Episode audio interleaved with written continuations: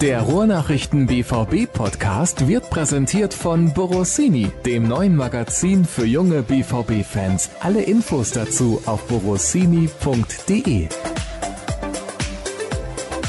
Puh, ich bin schon gespannt, was das für eine Ausgabe wird heute. Mal nicht von Angesicht zu Angesicht, leider. Ich sitze nämlich in Ismaning bzw. in München und der Kollege Sascha Klaverkamp sitzt in Dortmund und hat nichts Besseres zu tun, als mit mir jetzt einen Podcast aufzunehmen. Klavi, erstmal schönen guten Tag. Wie geht's dir nach den letzten Tagen rund um Borussia Dortmund?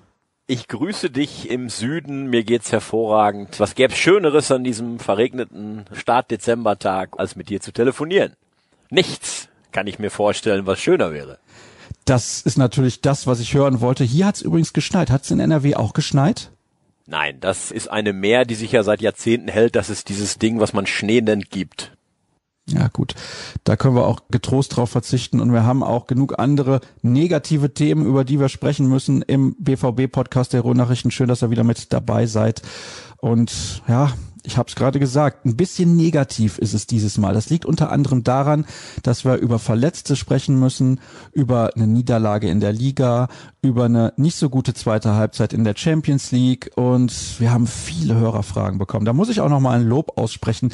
In den letzten Wochen könnten wir eigentlich eine Sendung jedes Mal nur mit den Hörerfragen durchziehen. Das ist wirklich bemerkenswert, auch die Diskussionen, die dann entstehen auf Twitter, da sind die Meinungen durchaus kontrovers, aber aus meiner Sicht ist das immer noch eine sehr angenehme Diskussion, die da geführt wird. Das ist ja nicht immer so üblich und deswegen freut mich das sehr und nochmal vielen Dank, dass ihr euch so rege beteiligt. Wo wollen wir denn anfangen? Bei der Verletzung von Erling Haaland? Ja, ich glaube, das müssen wir, weil das ist, glaube ich, das, was die meisten Fans beschäftigt und wo alle gestern Abend schockiert waren, als die Meldung aufploppte, dass der Junge nicht spielen kann. Ja, vor allem, weil Lucien Favre dann auch sagte, der fehlt erstmal bis Jahresende, der spielt frühestens nächstes Jahr wieder. Also Muskelfaserriss ist auch gerne mal in 2 Wochen ausgeheilt. Ja, jetzt haben wir natürlich so eine enge Spieltaktung, alle 3 Tage ein Spiel, dass das natürlich in dieser Phase kurz vor Weihnachten im Jahresendspurt so richtig reinhaut, so ein Muskelfaserriss, weil in 2,5 Wochen 6 Spiele anstehen und in allen 6 Spielen wird voraussichtlich, der Trainer hat's ja selber gesagt, Erling Haaland nicht spielen können und das ist echt ein Schlag für den BVB. Für mich stellt sich die Frage, wie soll das gelöst werden und wer könnte da in die Bresche springen? Das ist natürlich der entscheidende Punkt, weil einen zweiten Stürmertypen, einen ähnlichen gibt es nicht. Man hat im Sommer extra darauf verzichtet, hat auch gesagt, wir haben Yusufa Moukoko, der ist jetzt alt genug, um spielen zu dürfen. Was macht man? Das ist das große Rätsel, aber davon wird viel abhängen, dass der BVB dieses Rätsel im positiven Sinne gelöst bekommt. Also Yusufa Moukoko ist 16 Jahre alt, du hast es gerade gesagt, hat 2 Kurzeinsätze bisher gehabt, aber er ist im Kader der einzig verbliebene fitte Mittelstürmer. Und dass man jetzt dem Jungen aber plötzlich diesen Rucksack aufsetzt, dass er von Anfang an in den nächsten 6 Spielen da die Kohlen aus dem Feuer holen soll und gegebenenfalls auf ihm die Last des Tore-Schießens und des Siegereinbringens liegen soll, das kann man sich beim besten Willen nicht vorstellen. Damit würde man auch Yusufa Moukoko keinen Gefallen tun. Da kann er fast nur verlieren in so einer Konstellation. Also, und das hat Michael Zorc schon gesagt, dürfen andere im BVB-Kader gefragt sein. Was glaubst du denn, auf welche Variante wird Favre dann häufig setzen? Wahrscheinlich Torgan Hazard, oder? Ja, Torgan Hazard hat natürlich auf der Position schon A, ein paar Spiele bestritten und B, ist er einer, der sich nicht beklagt oder der nicht öffentlich sagt, ich spiele davon aber eigentlich gar nicht so gerne. Wenn er denn da aufgeboten wird, dann spielt er da auch und hängt sich rein und ist natürlich ein ganz anderer Spielertyp, klar, nicht nur physisch im Vergleich zu Erling Haaland, aber er ist zumindest einer, der da vorne für Wirbel sorgen könnte und dann muss der BVB aber so oder so seine Spielweise umstellen, denn das, was bisher auf Erling Haaland so zugeschnitten ist mit seiner ganzen Wucht und seinem Abziehen aus jeder Lebenslage und seinem Instinkt, das ist natürlich etwas, was dem BVB jetzt in den nächsten 6 Spielen nicht zur Verfügung steht. Ne? Aber es gibt natürlich auch noch ein paar andere Lösungen. Also du kannst natürlich auch einen Marco Reus vorne reinstellen oder einen Julian Brandt, die spielen da beide nicht so wirklich gerne. Aber auch das geht und wir haben ja auch noch einen Namen, allerdings steht der ganz hinten dran, das ist der junge Renier. Oh, da überraschst du mich jetzt aber ein bisschen, muss ich ehrlich sagen. Glaubst du, der hat tatsächlich dann die Möglichkeit, sich irgendwie zu präsentieren? Ja, also sind wir ganz ehrlich, der Name ist zwar auf der Kaderliste und der dürfte ja auch seine Covid-Infektion jetzt überstanden haben in Kürze, aber ich glaube, dass der von der Startelf noch ganz weit weg ist. Also der ist zwar schon seit dem Sommer da, aber da hat sich bisher nicht viel bewegt. Also 3 Kurzeinsätze in dieser Saison und ja, da haben sich, glaube ich, alle Seiten von diesem von dieser Leihe mehr versprochen. Also da ist der, glaube ich, noch ganz weit weg von der Verfassung, die es braucht, um jetzt einen Erling Haaland zu ersetzen in dieser wichtigen Saisonphase. Du hast schon angesprochen, dass die Spielweise sich ändert. Und wenn wir jetzt mal Hazard und Haaland nebeneinander stellen, sehen wir nicht nur an der Statur, das sind komplett unterschiedliche Typen. Was bei Haaland immer so der Fall ist, der geht unfassbar in die Tiefe. Das macht Hazard auch nicht. Nee, das macht er nicht und deswegen musst du dich von der gesamten Offensivformation, glaube ich, ziemlich umstellen als BVB und du musst sehen, dass du die Stärken nutzt, die ein Torgen Hazard eben dann hat. Also der ist wuselig, ist ballgewandt, ist ein guter Dribbler, scheut auch das Risiko im 1 gegen 1 nicht und ist auch vielleicht einer, der dann den Ball auch gut abschirmen kann und nochmal ablegen kann auf einen Mitspieler. Weniger der mit dem Killerinstinkt daherkommt, aber der trotzdem auf seine Art da vorne wertvoll sein kann. Und ja, du musst jetzt einfach als Lucien Favre dir die Optionen, die du hast, durchdenken und sagen, was ist denn mit dem Wissen, dass Haaland eben nicht spielen kann, da das kleinste Übel, um es mal so zu sagen. Du überzeugst mich nicht ganz. Ja, du, wenn ich die perfekte Lösung hätte, würde ich den BVB anrufen und sie verkaufen, aber ich habe sie nicht. Also Marco Reus, wissen wir ja auch, da vorne sich aufzureiben in der Sturmspitze, das ist auch nicht sein Ding. Und das Gleiche zählt für Julian Brandt. Ja, der spielt da natürlich, wenn er da spielen soll, aber er fühlt sich da nicht wohl. Und das sieht man ja auch an den Leistungen, die er in der Spitze bringt. Da fehlt es einfach an der Durchschlagskraft, die ein Stürmer da braucht. Und auch hier und da an dem berühmten Näschen, was ein Haaland natürlich in unglaublicher Manier beweist. Ja, und ich denke, dass aufgrund dieser Thematik das eben ein ganz heißer Dezember werden kann für den BVB, denn mit den 6 Spielen, die jetzt binnen 2,5 Wochen kommen, da kann sich die Weiche für die Saison eben auch sehr entscheidend stellen. Entweder kannst du viel verlieren, indem du ziemlich viel Abstand plötzlich zwischen dir siehst und womöglich den Bayern und den Leipzigern oben. Oder eben, du boxst dich da irgendwie durch und bleibst oben dran, obwohl ein Haaland fehlt und dessen Wucht und auch dessen mitreißende Siegermentalität. Es sind ja nicht nur die Tore, die dir fehlen. Es ist ja auch dieser unbändige Siegeswille, dieser Hunger auf Gewinnen, auf Tore, dieses einfach mit jeder Faser auch auszustrahlen, dass man hier den Platz als Sieger verlassen will. Und da bin ich mal gespannt, wie der BVB das kompensiert. Ich habe mir jetzt gerade die Kaderliste nochmal angesehen und vor allem die Torschützen. Haaland wissen wir, der knipst ohne Ende, 8 Einsätze in der Bundesliga, 10 Tore, überragend. Der nächstbeste Torschütze, haben wir auch mitbekommen, ist Mats Hummels. So, das ist ein Abwehrspieler. Und dann haben wir noch Marco Reus, der hat 2 Treffer erzielt. Aus BVB-Sicht muss man sich Sorgen machen. Machen wir uns nichts vor, es ist so. Ja, und du hast die 10 Tore genannt und dann musst du auch noch sagen, hat Erling Haaland auch noch 2 Tore aufgelegt. Das heißt, der ist an 12 Toren direkt beteiligt in der Liga in dieser Saison und damit an mehr als der Hälfte aller Borussia-Tore in der Bundesliga direkt beteiligt. Und das kannst du nicht einfach 1:1 ersetzen. Das geht nicht. Du musst jetzt halt sehen, dass du den Schaden möglichst gering hältst. Und da hast du vollkommen recht, das muss einem echt Sorge machen, weil es ist genau das eingetreten,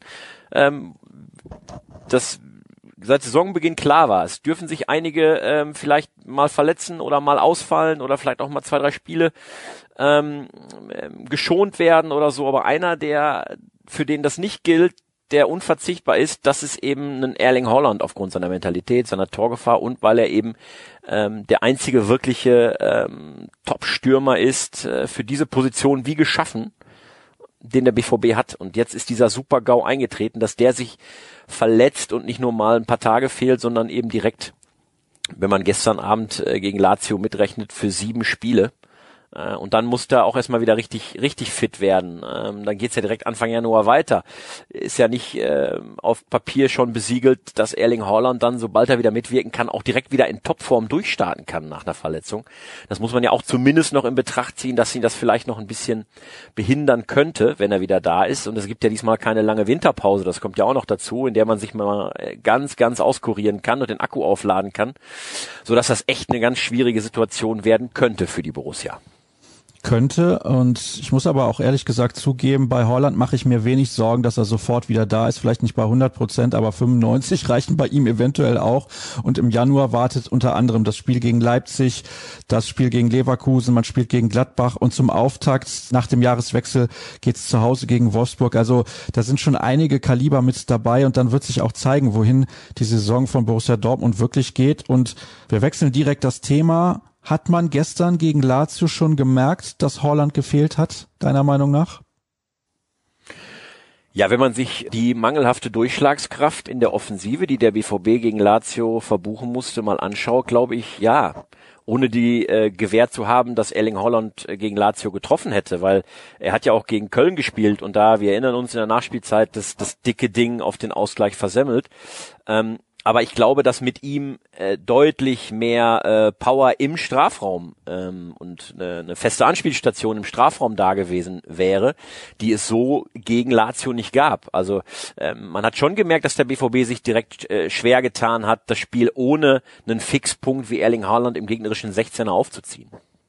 War das eine, mit durchwachsen formuliert, noch nett ausgedrückte Leistung der Mannschaft gegen Lazio, oder würdest du sagen, das war okay angesichts der Umstände, dass halt Haaland kurzfristig nicht mit dabei war, dass man mit einem Punktgewinn ja auch sicher in der nächsten Runde ist, beziehungsweise im Achtelfinale, oder ist das dann auch so noch eine Nachwirkung gewesen, so möchte ich es mal ausdrücken, von dem Spiel gegen Köln?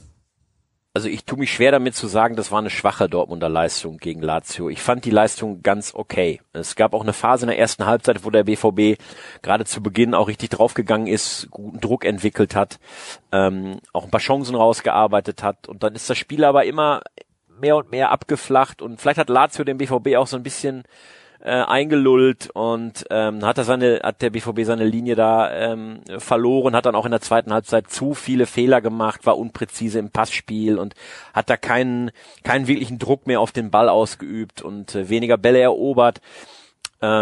Aber das kann man, glaube ich, nicht nur an Erling Haaland festmachen, und zweitens, wir reden über Champions League und über auch eine Top-Mannschaft aus Italien, die da auch auf dem Platz stand. Und da kannst du einfach auch als Borussia Dortmund nicht davon ausgehen, dass du Lazio eben beherrscht oder 3-4-0 vom Rasen schießt. Und ich fand die Leistung des BVB insgesamt gestern gar nicht schlecht. Das ist interessant. Ich habe da gerade nämlich mal eine Statistik gesehen. Das wäre das erste Mal, wenn es überhaupt Lazio gelingt, seit 21 Jahren, dass sie in die K.O.-Phase der Champions League einziehen. Und du sagst mir, das ist eine Top-Mannschaft. Naja, Erling Haaland ist zum Golden Boy, zum besten U21-Spieler Europas gewählt worden. Hat vorher auch noch keinen Norweger geschafft. Also da immer in die Vergangenheit zu gucken, weiß ich nicht. Aktuell muss man einfach sagen, das spielt eine richtig gute Mannschaft aus Deutschland gegen eine richtig gute Mannschaft aus Italien, und der italienische Fußball hat in den letzten paar Jahren wieder einen deutlichen Aufschwung erlebt, das muss man festhalten, auch wenn man die Ergebnisse der Italiener sich so anschaut und auch was die für Teams auf den Rasen bringen, und ja, nochmal, also Lazio ist jetzt keine Laufkundschaft, auch wenn die zuvor jetzt in Europa nicht die großen Bäume ausgerissen haben, aber die musst du auch erstmal besiegen, und ja, der BVB hat keine Topleistung abgerufen gegen Lazio und hat auch zu viele Fehler gemacht, aber insgesamt zu sagen, boah, das war aber total schwach, da tue ich mich schwer mit. Ich fand es nicht schwach, was der BVB abgeliefert hat. Wir hatten heute Morgen eine sehr interessante Videoredaktionskonferenz, wie ich fand. Haben lange auch über dieses Spiel gesprochen und über einzelne Szenen und die Reaktionen darauf. Elfmeter, ja oder nein? Für mich ganz klar kein Elfmeter. Nico Schulz geht da sehr unglücklich hin. Vielleicht auch ein bisschen zu ungestüm. Aber das reicht für mich nicht für einen Elfer. Also ja, also wenn das ein Elfmeter ist, bei aller Liebe, dann tut's mir leid. Also gerade auch auf dem Niveau Champions League, wo du dir das ja auch dann in der Video-Area nochmal angucken kannst oder wo du dir die Meinungen deiner Referees, die draußen sitzen, nochmal einholen kannst. da so einen Elfmeter zu geben in der Situation, wo der Elfmeter dann letztlich über Gruppensieg des BVB oder eben nicht Gruppensieg womöglich entscheidet, das ist schon eine harte Nummer. Also für mich kein Elfmeter. Das ist eindeutig. Kollege Tobias Jören, den ich hier namentlich bewusst erwähne, hatte eine andere Sicht auf die Dinge, weil er sagt, er saß im Stadion und dort hätten alle erst tendenziell gesagt, Elfmeter in der Live-Situation. In der ersten Wiederholung hätte man auch gesagt, ja, vielleicht ein Elfmeter, und erst die zweite Wiederholung hat dann Aufschluss darüber gegeben, dass es wahrscheinlich eher keiner war. Also keine klare Fehlentscheidung, deswegen kein Eingriff des Videoschiedsrichters. Ja, also ich bleib dabei, für mich war das eine klare Fehlentscheidung und da muss für mich dann Keller auch eingreifen und sagen, hey Schiri, guck dir das nochmal an, beurteile das nochmal, das ist keine elfmeterreife Szene. Und wenn der bei so einer Szene nicht eingreift, ja, dann kannst du Keller auch abschließen. Das ist eindeutig Klartext hier im BVB-Podcast der Ruhrnachrichten, so mag ich das. Was sagst du zu der Hummels-Situation und vor allem zu den möglichen Konsequenzen? Es gab ja schon leichte Erwarnung von Hummels selbst. Ja, hoffentlich ist das etwas, was sich bewahrheitet, das erste Gefühl von Mats Hummels, und nicht, dass sich bei der Untersuchung dann herausstellt, es ist jetzt doch eine schlimmere Verletzung oder doch ein Band durch oder der Fuß hat irgendwie einen Schlag abbekommen und er fällt aus. Hoffentlich kann er spielen und wenn er ausfällt, dann vielleicht hoffentlich nur für das Spiel in Frankfurt am Samstag, weil natürlich ist Mats Hummels absolut der zweite Fixpunkt. Wir reden darüber, dass ein Erling Haaland sicher fehlt, und wenn jetzt auch noch ein Mats Hummels ausfallen sollte, dann würde wirklich der zweite zentrale Spieler und auch immens wichtige Spieler, auch Mats Hummels wird ja im Grunde nicht geschont oder rotiert raus, weil er eben auch unverzichtbar ist, würde dann fehlen, und das würde richtig schmerzen, keine Frage. Wir sprechen gleich am Ende der Sendung dann noch über das Spiel gegen Frankfurt mit einem kurzen Ausblick, aber zunächst mal kommen wir zu den Hörerfragen. Sehr interessant, was mir ein Hörer geschrieben hat, ist ein bisschen länger, dieser Text. Ich möchte ihn aber trotzdem gerne komplett vorlesen, und ich glaube, er ist auch unabhängig zu sehen von den aktuellen Ergebnissen beziehungsweise vor allem vom Ergebnis gegen den 1. FC Köln. Ich sehe überhaupt keinen Grund, nicht mit Favre zu verlängern. Er hat das Team und auch den Verein stabilisiert. Nach der letzten Tuchel- und der Bosch-Stöger-Saison war das Team total kaputt und hatte kein funktionierendes Konzept. Man hat sich gerade so mit Ach und Krach für die Champions League qualifiziert. Favre hat das innerhalb von kürzester Zeit geändert und seit nun fast einem Jahr sogar ein klasse Defensivkonzept, welches nicht mal auf Kosten der Torausbeute geht. Wenn man bedenkt, dass Sancho, Reus und Brandt noch nicht mal in Bestform sind, kann man sich offensiv noch auf einiges freuen. Wie schnell man sich durch falsche Trainerentscheidungen, sportlich und menschlich, verschlechtern kann, sollte allen im Verein bewusst sein. Das Team steht hinter ihm, wie man an vielen kleinen Aussagen, Gesten und dem Umgang untereinander erkennen kann. Er fördert unsere Talente, und wie wichtig das ist für die Vereinsphilosophie des BVB, muss ich keinem erklären. Es ist unerlässlich, um weiter zu wachsen. Und jetzt der entscheidende Punkt, wie ich finde, in der ganzen Aussage: Kein neuer Trainer garantiert mehr Erfolg, was, wenn man ehrlich ist, beim BVB nur noch Titel sein können. Aber ein funktionierendes und dominantes System, um busparkende Teams zu schlagen, ohne Chancen zuzulassen, looking at you, Marco Rose, ist ein großer Schritt Richtung absolutes Top-Team. Nagelsmann garantiert uns gar nichts, außer möchte gern witzige Interviews und fancy Klamotten. Nationale Titel gehen auch für ihn nur über den FC Bayern. Generell geht mir in der öffentlichen Wahrnehmung zu sehr unter, dass Favre die hochgelobten Hype-Trainer Rose und Nagelsmann regelmäßig ausgecoacht hat. Ich könnte das jetzt noch weiterführen, aber mache an der Stelle mal einen Punkt drunter. Was sagst du dazu? Ja, es scheint offenbar ein Hörer zu sein, der Lucien Favre sehr mag, aber es steckt eine Menge an fundierter Analyse in dem, was du gerade vorgelesen hast, finde ich. Denn in der Tat, man sollte Lucien Favre nicht nur an Titeln oder Nicht-Titeln bemessen und damit die Entscheidung darüber fällen, ob er der richtige Trainer für Borussia Dortmunds Zukunft ist, sondern eben auch in die Bewertung einfließen lassen, welche Art von Fußball spielt die Mannschaft, wie entwickeln sich die jungen Spieler unter ihm, welche Power bringt der BVB auf den Rasen, also wie viel von dem Potenzial, was in diesem Kader steckt, ruft er denn ab, und immer auch in Betrachtung der Gesamtlage. Also wenn du immer Zweiter wirst hinter den Bayern und denen womöglich im Laufe der Zeit dann auch wieder näher rückst, dann machst du einen richtig guten Job, weil die spielen halt gerade die Männer aus München in einer anderen Dimension und gewinnen dann auch so ätzende Spiele, wo sie eigentlich nicht die bessere Mannschaft sind oder was eigentlich gegen sie läuft. Trotzdem am Ende gibt's einen Punkt oder sie gewinnen es sogar. Und da als Borussia Dortmund nah dran zu sein und den Rest der Liga hinter sich zu lassen und auch international, das geht ja auch so ein bisschen unter. Wir reden darüber, war es eine gute oder eine mittelmäßige Leistung gegen Lazio oder war sie schlecht, aber halten wir doch mal fest, der BVB ist im Achtelfinale der Champions League. So, und da geht's bei Null los. Du bist aber erstmal im Achtelfinale. Und da sind andere Mannschaften gestrauchelt und kommen da nicht hin. Und dann kann es vielleicht noch weit führen, diese Reise. Also da jetzt schon zu sagen, also Lucien Favre ist da nicht der Richtige fürs Team, das kommt mir deutlich zu früh. Und deswegen nochmal ist eine fundierte Analyse des Hörers, weil in der Tat so dieses schnell draufhauen, wenn es eine Niederlage gibt und womöglich innerlich dann immer Lucien Favre mit Entertainer Jürgen Klopp zu vergleichen, das bringt einen in der Tat nicht weiter. Wenn man nüchtern darauf schaut, wie viele Punkte holt Lucien Favre mit seiner Mannschaft, wie gesagt, wie sehr kommt er mit den Leistungen seines Teams an das Maximum, was die Spieler, die er zur Verfügung hat, denn auch wirklich abrufen können, dann darf man festhalten, finde ich, dass Lucien Favre mit der Mannschaft auf einem guten Weg ist, keine Frage. Und was es gilt, ist natürlich an so Schrauben zu drehen wie jüngst gegen Köln, dass diese Rückschläge, diese plötzlichen Einbrüche, dieses quasi Verfallen in alte Muster, die man längst zu überwinden zu haben glaubte, das muss man noch abstellen, da muss man noch mehr Konstanz beweisen, das muss das Ziel sein, aber wenn man sich insgesamt anguckt, was Favre da rausholt aus der Truppe, dann ist das aller Ehren wert.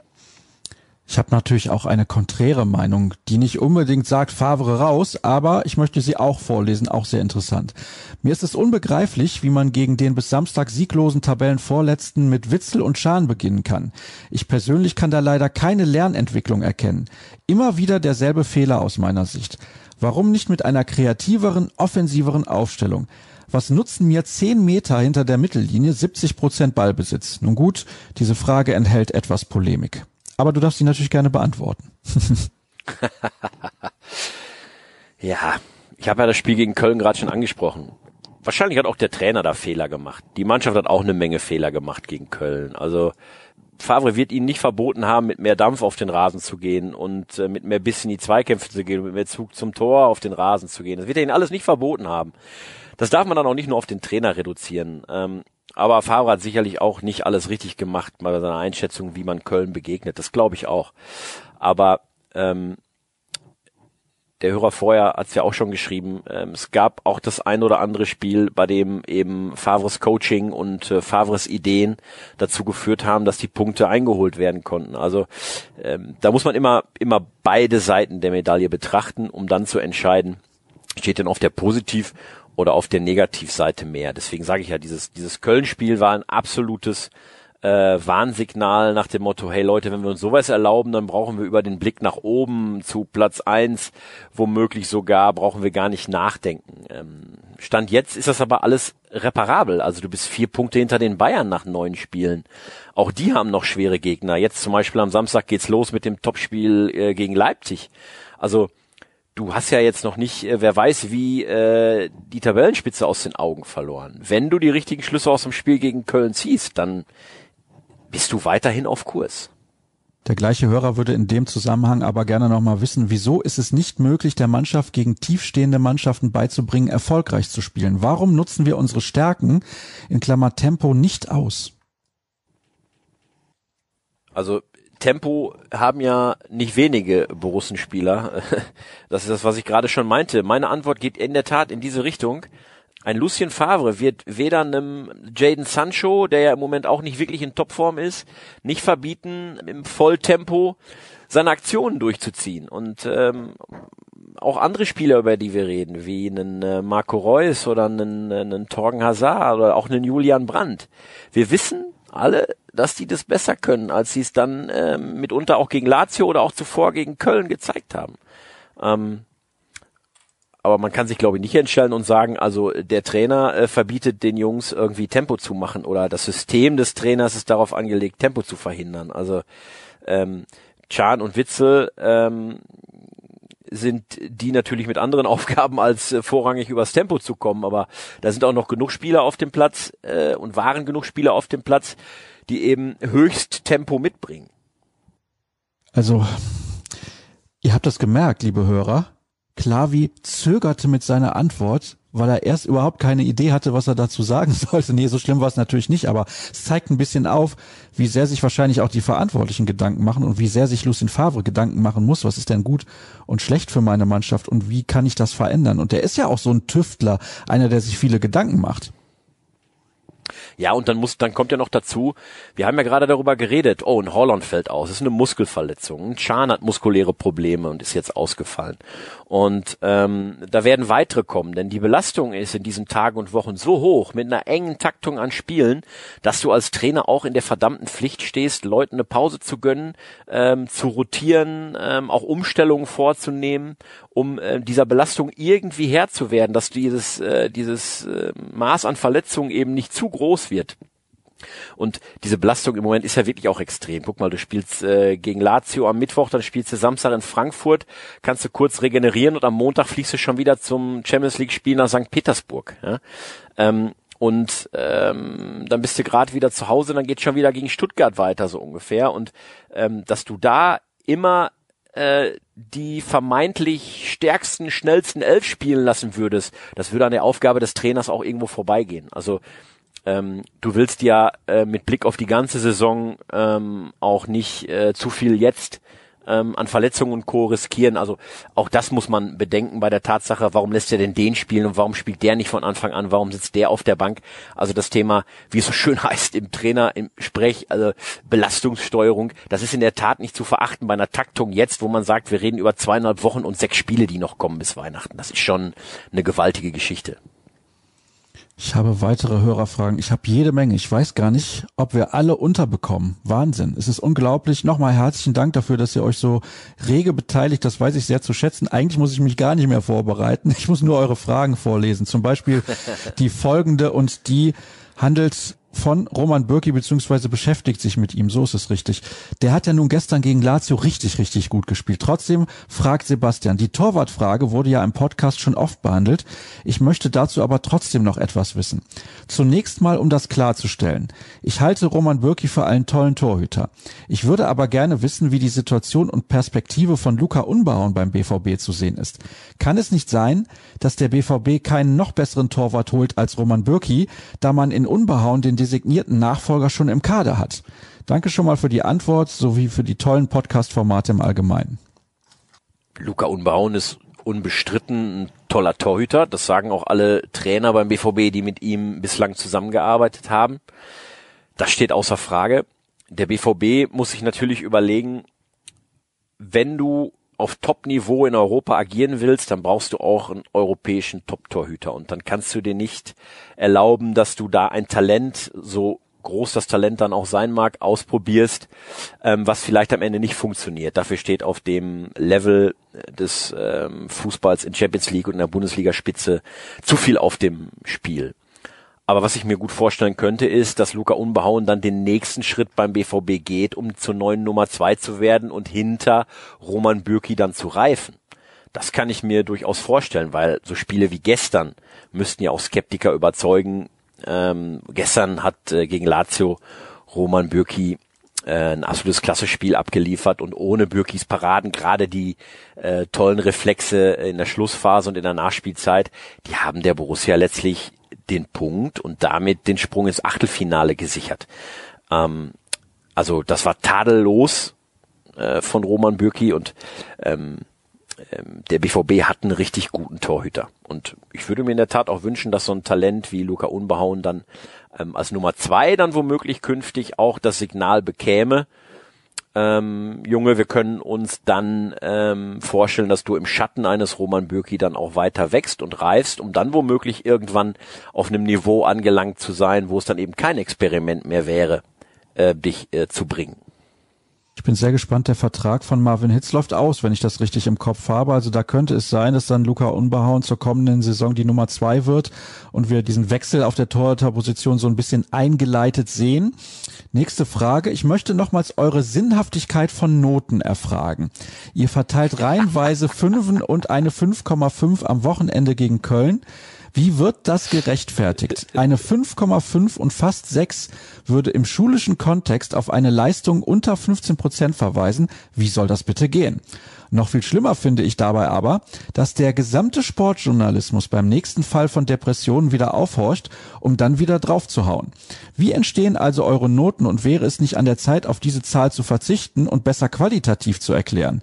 Vielleicht merkt man dann selbst, dass Noten nur purer Populismus sind, die wenig mit der fachlichen Bewertung und einem konstruktiven Feedback zu tun haben. Da halte ich dagegen.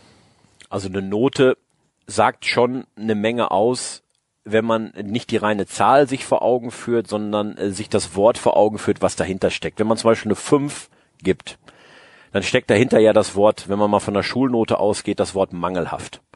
Und nichts anderes sagt es dann aus, dass die Leistung auf der Position oder in der Mannschaft, in dem Spiel mangelhaft war, dass es halt fehlerhaft war, dass er nicht das abgerufen hat, was er hätte bringen müssen. Und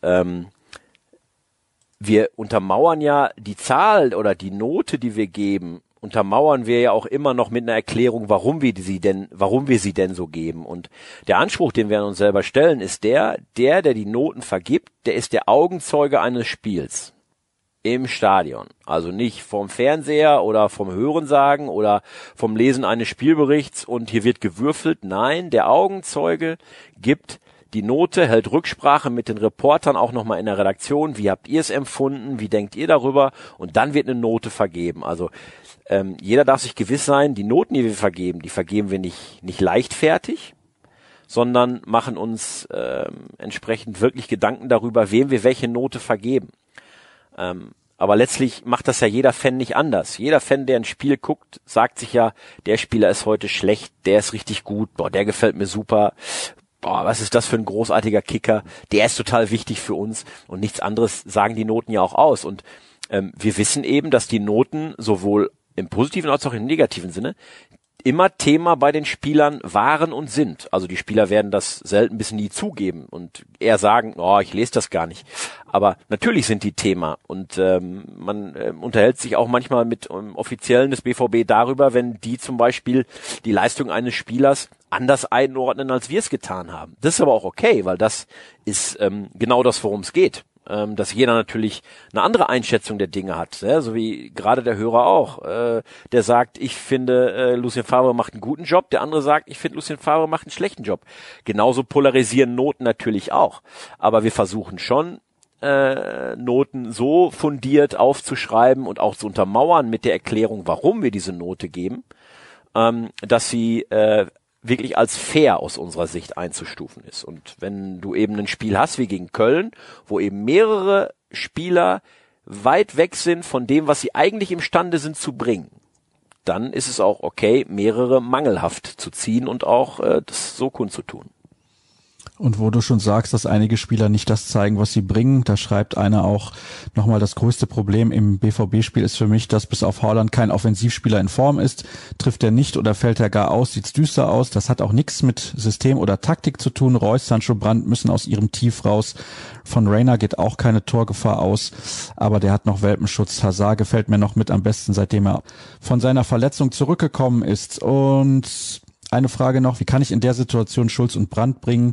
Beide unsicher am Ball, mit Fehlpassgefahr. In der zweiten Halbzeit gab der BVB das Spiel aus der Hand. Ja, aber sie sind ja weitergekommen, deswegen sehe ich das nicht ganz so schlimm. Ich hoffe, aus aktuellem Anlass wird der Podcast im Theater oder Schwimmbad aufgenommen. Nein, das leider nicht. Das wäre allerdings relativ witzig. Dann eine Frage, was soll am 4.12. passieren? Der englischsprachige Twitter-Account von Borussia Dortmund hat ein kryptisches GIF mit einer SpongeBob-Anspielung gepostet. Ich glaube, wenn jemand nicht weiß, was bei Twitter abgeht, dann ist das Sascha Klaverkamp. Deswegen können wir direkt weiterspringen Und zwar, was haben wir denn hier noch? Ich finde, man hat gegen Lazio mal wieder gesehen, dass ein durchschlagskräftiger Stürmer fehlt. Könnte auch dieses Spiel gerade nach der Haaland-Verletzung die Verantwortlichen noch einmal zum Umdenken bringen. Man könnte ja auch eine Leihe in Erwägung ziehen. Das ist durchaus interessant. Was sagst du dazu? Man muss ja einen Spieler nicht unbedingt fest verpflichten. Ich erinnere mich damals an die Verpflichtung von Michy Batshuayi. Jein, also das wird der BVB, glaube ich, nicht tun im Winter.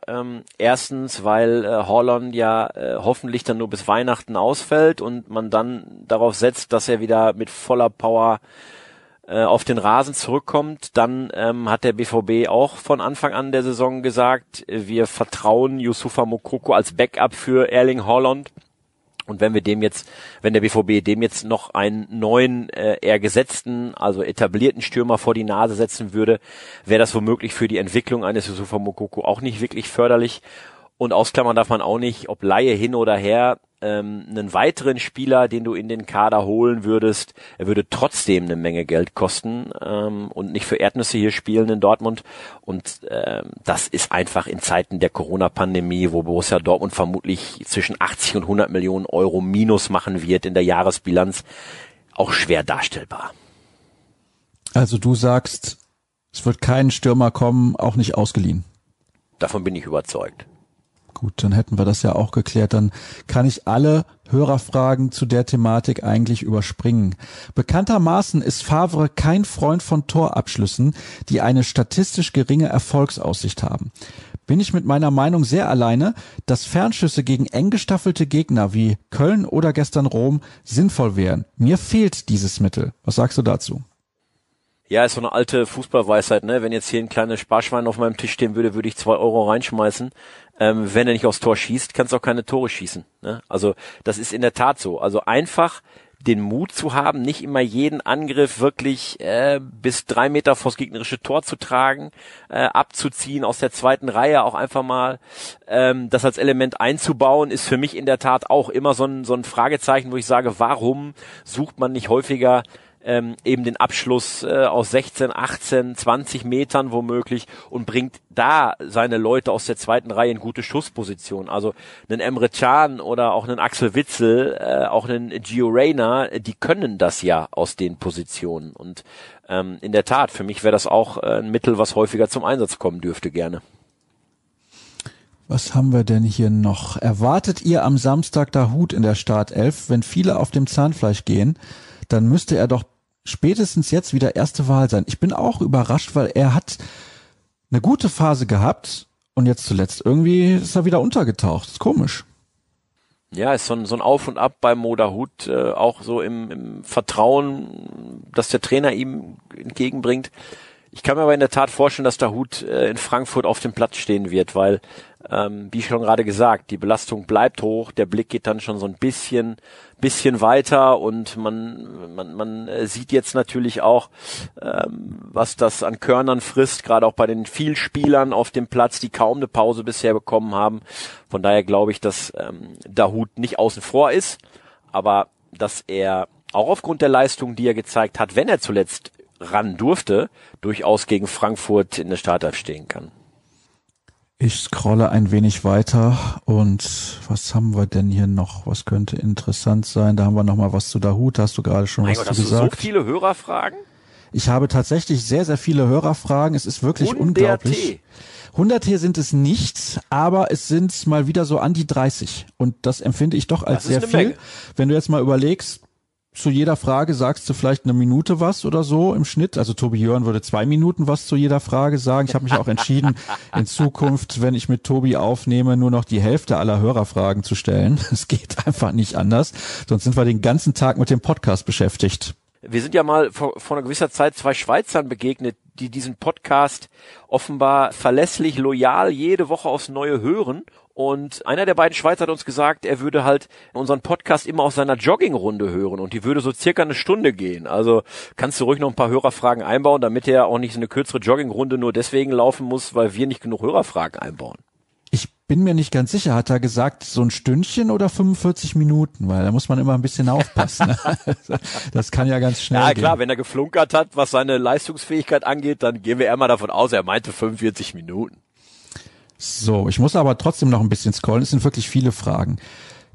Lässt Favres Aussage, der Gruppensieg sei nicht relevant, darauf schließen, dass er gegen Zenit schonen möchte, angesichts der wahrscheinlichen Gruppensieger Paris. Und was haben wir noch? Barcelona, Chelsea, Liverpool und Manchester City. Ist das nicht sehr leichtsinnig? Tja, also wenn ich mal heute Morgen überblickt habe, einige Gruppen sind ja noch offen, wer Gruppensieger und wer Gruppenzweiter wird. Aber am Ende ist erstmal nur entscheidend, du bist im Achtelfinale angekommen und es gibt auch ein paar Gruppenzweite, die verdammt stark sind. Also guck mal, in der Gruppe bei den Bayern, da ist, wenn, sagen wir mal, BVB würde Gruppensieger nach dem letzten Spiel jetzt in St. Petersburg. Im Moment Atletico Madrid wäre im Moment ein Gegner. Real Madrid könnte noch als Gruppenzweiter ein Gegner werden. Ajax Amsterdam könnte womöglich Zweiter werden. Juventus Turin ist Gruppenzweiter. Paris Saint-Germain ist gerade Gruppenzweiter. Also da ist im Moment gar kein großer Unterschied in den Gegnern, die du als Gruppenerster oder als Gruppenzweiter als Borussia Dortmund bekommen könntest. Und ich glaube, dass Lucien Favre das genauso blickt und sagt, letztlich ist es doch am Ende egal, ob ich gegen Manchester City oder gegen Real Madrid spiele oder gegen Barcelona oder gegen Turin spiele. Die sind im Moment alle auf ähnlich gutem oder schlechtem, wie auch immer, Niveau. Und da geht's jetzt in Zenit St. Petersburg erstmal darum, dass du dich zwar gut aus der Affäre ziehst, womöglich sogar gewinnst, um Gruppensieger zu werden, aber ich glaube, das oberste Ziel muss sein, dass du dein Lazarett nicht noch weiter vergrößerst, weil sich da mit voller Intensität in St. Petersburg noch zwei wichtige Spieler verletzen. Kurze Zwischenfrage des Moderators an der Stelle. Hast du auch den Eindruck, dass das Niveau in dieser Saison international schlechter ist als letztes Jahr? Ja, das kann ich unterschreiben. Also wenn ich sehe, wie viele Fehler gemacht werden, auch gestern, wie leicht sich Mannschaften, man guckt ja dann nach dem BVB-Spiel nochmal so durch andere Spiele in der Zusammenfassung, wie leicht sich mitunter Mannschaften durch die Defensivformation der anderen durchkombinieren können und welch teils hanebüchene Patzer es da gibt. Das kommt mir in der Tat auch so vor, als wäre das vor der Corona-Zeit und zu der Zeit, als noch volle Stadien da waren und noch mehr Power auch von den Rängen auf den Rasen kam sozusagen, als wäre das da anders gewesen. Also das kommt mir auch so vor. Gut, dann sind wir uns da ja einig. Sehr interessante nächste Hörerfrage. Wer hat den Mythos erfunden, dass Meunier defensive Stabilität ins Dortmunder Spiel gebracht hat? Ob Zorc, Kors oder Jören, alle scheinen sich da einig. Ich mag ihn persönlich sehr und wünsche ihm eine schnelle Genesung, aber defensiv ist er die Achillesferse des BVB. Ja, er steht defensiver als etwa Hakimi letzte Saison, aber in den Spielen reiht sich eine Fehlpassorgie an die andere. Regelmäßig lädt er den Gegner zu Kontern ein, dazu seine Fehler zu den Führungstreffern in Rom, gegen Bayern und Köln. Und da muss ich jetzt gerade nochmal auf weitere Antworten klicken. Ursprünglich wollte ich fragen, warum fällt Favre das nicht auf? Warum darf Morey sich nicht endlich mal beweisen? Ja, Morey durfte sich ja gestern gegen Lazio beweisen und ich finde, Morey hat auch einen richtig guten Auftritt hinterlassen und echt gute Eigenwerbung für sich betrieben. Und das ist in der Tat ein Gedanke, der mir gestern Abend beim Anschauen des Spiels auch durch den Kopf gegangen ist, dass Morey da jetzt spätestens seit gestern eben auch richtig Druck ausüben kann auf Thomas Meunier. Und ich glaube auch, dass Morey da entsprechende Stärken hat und dass Meunier deutlich mehr zeigen muss, als das bislang im Dortmunder Trikot getan hat. Also der kann deutlich mehr und das hat man an vielen Stellen auch schon gesehen, ob in der belgischen Nationalmannschaft oder früher bei Paris, dass der Junge deutlich mehr kann und auch defensiv deutlich stabiler stehen kann, als das bei Dortmund bisher gezeigt hat. Aber dann muss er es auch irgendwann zeigen und es hilft ja nichts, wenn du weißt, wie viel Qualität jemand hat. Er muss es dann eben auch abliefern und Morey hat gegen Lazio zumindest aufhorchen lassen und gezeigt, wenn Thomas Meunier nicht an sein Leistungshoch heranreichen kann, dann wäre Morey da und hätte sich auch verdient, länger als nur mal für so ein Spiel, wo Meunier verletzt fehlt, denn mal auf der Position zum Einsatz zu kommen. Ich finde auch eigentlich fast jedes Mal, wenn Morey gespielt hat, hat er gut gespielt. Ja, ist ein Junge, der Spaß macht, ne? Der ist hochmotiviert, der gibt richtig Gas, ist total bissig im Zweikampf. und dann auch noch aktiv nach vorne. Also natürlich hat man auch gemerkt, dass dem Jungen die Spielpraxis fehlt. Also die erste Flanke gegen Lazio, da geht weit hinters Tor, aber er hat sich deutlich stabilisiert im Spielverlauf und für mich eine ansprechende Leistung geboten. Und nochmal, also das war auch ein Fingerzeig für Thomas Meunier, dass er da keinen Freifahrtschein hat, sondern Leistung abliefern muss, wenn er seinen bisherigen Stammplatz denn auch nicht verlieren will. Könnt ihr die Wechselregel euren Kollegen von Sky Sport erklären? Vielleicht kannst du was dazu sagen. Ich habe das bei Sky Italia geguckt tatsächlich. Ja, es war so ein bisschen konfus. Also die Sky-Kollegen, keine Frage, die machen einen richtig guten Job. Gestern waren sie dann nicht so top informiert an der Stelle und mussten sich dann ja vom BVB aufklären lassen, dass als Hummels raus musste, eben sie nicht mehr wechseln konnten, weil eben die Anzahl der Wechselfenster schon ausgenutzt war. Da waren die Kollegen von Sky nicht so top vorbereitet, aber auch da passieren Fehler und prinzipiell ist das eine starke Truppe bei Sky. Aber klar, das war Pech für den BVB. Ne? Also zum Glück ist dann nichts mehr passiert, weil Bürki eben dann auch da war, noch mit starken Reflexen, wie gesagt, in der Nachspielzeit auch nochmal in höchster Not, als Hummels schon draußen war, verletzt und der BVB eben dann in Unterzahl das Ding zu Ende bringen musste. Aber ja, das kannst du halt nicht planen, ne? Wenn du das dritte Wechselfenster hast und dann nicht die zwei möglichen noch bringst, sondern er hat nur den einen Wechsel dann noch vollzogen. Ja, dass das dann passiert, das ist dann echt Pech. Aber zum Glück ist dann ja nichts mehr angebrannt im Sinne von Tor noch für Lazio und der BVB müsste jetzt noch ums Weiterkommen zittern. Nein, so ist es nicht. Also ich bin auch relativ optimistisch, dass man im Achtelfinale gute Chancen hat, dann weiterzukommen, selbst wenn man nur Zweiter wird, weil wir haben ja eben schon darüber gesprochen, wer in den anderen Gruppen auch potenziell Zweiter werden könnte und das heißt nicht, dass man gegen diese Mannschaften auf jeden Fall weiterkommt. Werden wir abwarten. Nein, und auch was wir bis jetzt noch ausgeklammert haben, ne? Es ist ja auch vielleicht der eine oder andere Große dabei, der auf der Strecke bleibt. Also nimm zum Beispiel mal die Gladbach-Gruppe, wo es ja vielleicht sogar ganz sicher wahrscheinlich am Ende heißt, einer der Großen fliegt raus, ja, also Inter Mailand oder Real Madrid. Also das ist schon eine spannende Konstellation. Und das ist doch vergleichsweise für sehr komfortabel, dass der BVB vor dem letzten Gruppenspieltag schon weiß, im Achtelfinale stehen wir auf jeden Fall, egal was in St. Petersburg passiert. Und das, obwohl man das erste Spiel bei Lazio verloren hat und alle gesagt haben, um Gottes Willen, das könnte jetzt aber nochmal eng werden, ist nicht passiert, 3 Siege, 1 Unentschieden und schon ist man weiter, also so schnell kann es gehen und so wie Zenit bislang gespielt hat in dieser Gruppe in der Champions League, kann man auch da gewinnen, selbst wenn man nicht mit der ersten Elf spielt. Also ich sehe da keine Probleme. Wir nähern uns der 50-Minuten-Marke und das bedeutet, wir werfen noch einen Blick voraus auf dieses sehr wichtige Spiel, finde ich. Das hat an Bedeutung unfassbar gewonnen gegen Eintracht Frankfurt. Ja, absolut. Also das ist ein sehr wichtiges Spiel, weil es eben der Auftakt ist für den Jahresendspurt, für die letzten 6 Spiele und du kannst eben eine Menge verlieren bis Weihnachten. Also du kannst theoretisch unterm Tannenbaum sitzen und musst vielleicht den ersehnten Griff zur Meisterschale schon abhaken, was wir nicht hoffen, aber was passieren kann, wenn du eben nicht am Maximum spielst und wenn du nicht schaffst, die Punkte einzufahren. Und da ist ein Spiel in Frankfurt schon mal ein richtig wichtiges Ding, weil wenn du da auswärts 3 Punkte mitbringst, dann gibt das Selbstvertrauen und dann gibt das auch wieder die Power, die du brauchst, um dann so ein Spiel wie gegen Köln auch abzuhaken und auch die Skepsis, die vielleicht nach einem 1-1 gegen Lazio dann da auch noch steht. Und du musst eben sagen, du musst in Frankfurt auch schon ein Zeichen setzen als BVB, dass du es eben auch ohne einen Erling Haaland reißen kannst und dass die Mentalität in der Truppe und das Siegergehen auch ohne ihn lebt. Am Anfang war ich ja so ein bisschen besorgt, Haaland-Verletzung und so weiter und so fort und dann höre ich dir ja sehr aufmerksam zu bei deinen Antworten und habe irgendwie das Gefühl, das geht schief am Wochenende in Frankfurt.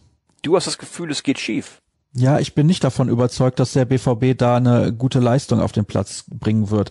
Es fehlt halt vorne nicht nur die Wucht von Haaland, sondern auch die Art von Erling Haaland, dieses Mitreißen. Und wenn du dann vielleicht nur Mats Hummels als diesen einen Spieler mit diesem Charakter hinten drin hast, könnte das aus meiner Sicht zu wenig sein, weil, das haben ja einige Hörer auch schon angesprochen, es fehlen die Offensivspieler in guter Verfassung. Sancho noch kein Saisontor. Nach 9 Spieltagen. Ist eigentlich unglaublich. Ja, Sancho gibt mir echt Rätsel auf. Also, dass da nicht mehr kommt, dass er nicht näher an seine Bestform kommt, das ist für mich in der Tat auch rätselhaft. Also, dass ein junger Spieler natürlich mal einen Durchhänger hat und eine Leistungsdelle hat, das ist auch völlig normal und auch völlig einzuplanen, auch im Falle Jadon Sancho.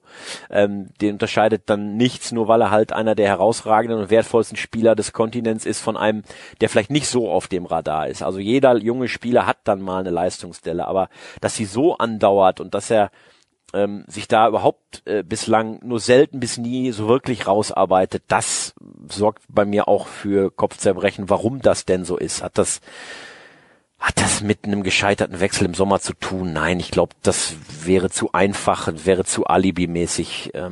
Ich habe aber auch keine wirkliche logische Erklärung, warum der Junge nicht annähernd das abrufen kann, was er über weite Strecken der Vorsaison abgerufen hat. Du bist in Frankfurt im Stadion. Freust du dich schon bei -2 Grad eventuell? Ja, ich bin ja ein Mensch, der eigentlich Kälte mag, also nicht menschliche Kälte, die hasse ich, aber prinzipiell draußen beim Sporttreiben Kälte mag.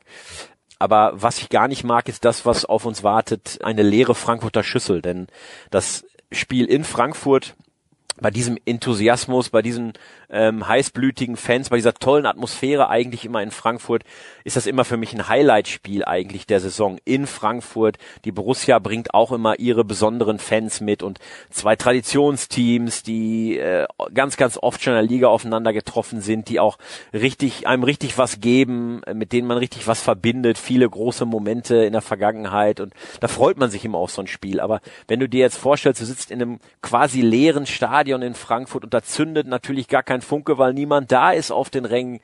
Das ist schon eine traurige Vorstellung, und ich bin gespannt, wie das auch das Spiel der Frankfurter Eintracht beeinflussen wird, denn auch die kommt natürlich viel, gerade bei Heimspielen, über die Mentalität und bekommt auch viel Wucht von den Rängen und lässt sich dadurch auch in ihrer Leistung pushen, und das fehlt eben auch, so wie dem BVB auch eine Südtribüne und die anderen Ränge bei Heimspielen als so Impulsgeber und als 12. Mann sozusagen fehlen.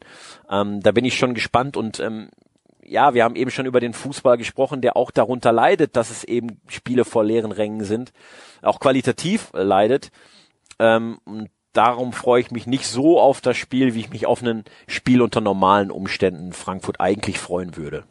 Dein Tipp? Du bist ja der Optimist von uns beiden. Ja, das stimmt. Ich glaube, Trommelwirbel, an einen 2:1 Auswärtssieg des BVB in Frankfurt. Überzeugend klingt anders. Das war's mit Episode, ich glaube 244, wenn ich es richtig in Erinnerung habe. Wir gehen steil auf die 250 zu, und denkt dran, BVB Kompakt bekommt ihr jeden Morgen um 6:30 Uhr. Die wichtigsten Informationen rund um euren Lieblingsverein in gut 3,5 Minuten zusammengefasst. Und am Samstag gibt's natürlich wieder die Live-Show ab 14:45 Uhr, begrüße ich euch dann unter anderem bei YouTube, und da schauen wir voraus auf das Spiel. In der Halbzeit gibt's die Analyse und nach dem Spiel auch nochmal eine ausführliche Analyse und einen Rückblick auf das Spiel. Das soll's gewesen sein. ruhrnachrichten.de, Twitter @rnbvb, @klavi75, @saschastart. Alles, was ihr braucht, bekommt ihr dort, und nächste Woche hören wir uns wieder, oder morgen früh oder schon am Samstag, wie ihr wollt. Macht's gut. Tschüss.